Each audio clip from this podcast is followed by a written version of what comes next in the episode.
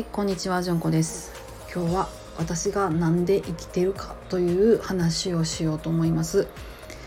えー、騎士燃料とかの話になるんでちょっと苦手な方はここであのプチッと来ていただければ結構でございます。よろしいでございましょうか。えーとですねあの軽度か重度かはちょっとわからないんですが私は割とずっと騎士燃料があるんですね。えー、もうそのようにちょっと踏み切ってしまったこともありますし、まあ、そうなんですが今まだ私は生きております。でこの間も死にかけましたがあの命を救っていただいてあの現在もまだ生きております。で私が今なぜ生きているかという理由なんですが、えー、まず一つはですね私は夫を見送ってからにしたいというふうに思っているということ。あとそれから子供たちにご飯食べさせてお風呂入れてあったかい布団で寝かせてからにしたいっていうこの2つがあります、えー、私が1月に倒れて本当に死にそうになった時も唯一思唯一じゃない唯一じゃないあの2つ思ったのはその2つでした。あ私子供らにご飯作ってない。どうしようっ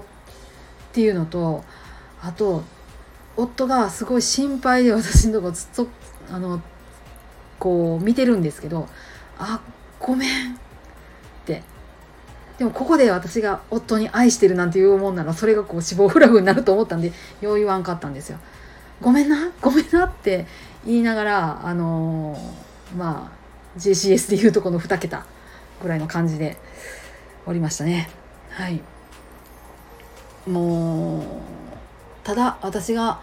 本当に生きる理由って言ったらその2つです。夫は父親と母親ね。お父さんとお母さん見送ってますしその前には、えー、おばあちゃんも見送ってます。私の前には奥さんを見送っておられてもうすでに4つのお葬式を体験している人です。彼に私の葬式は出させたくない。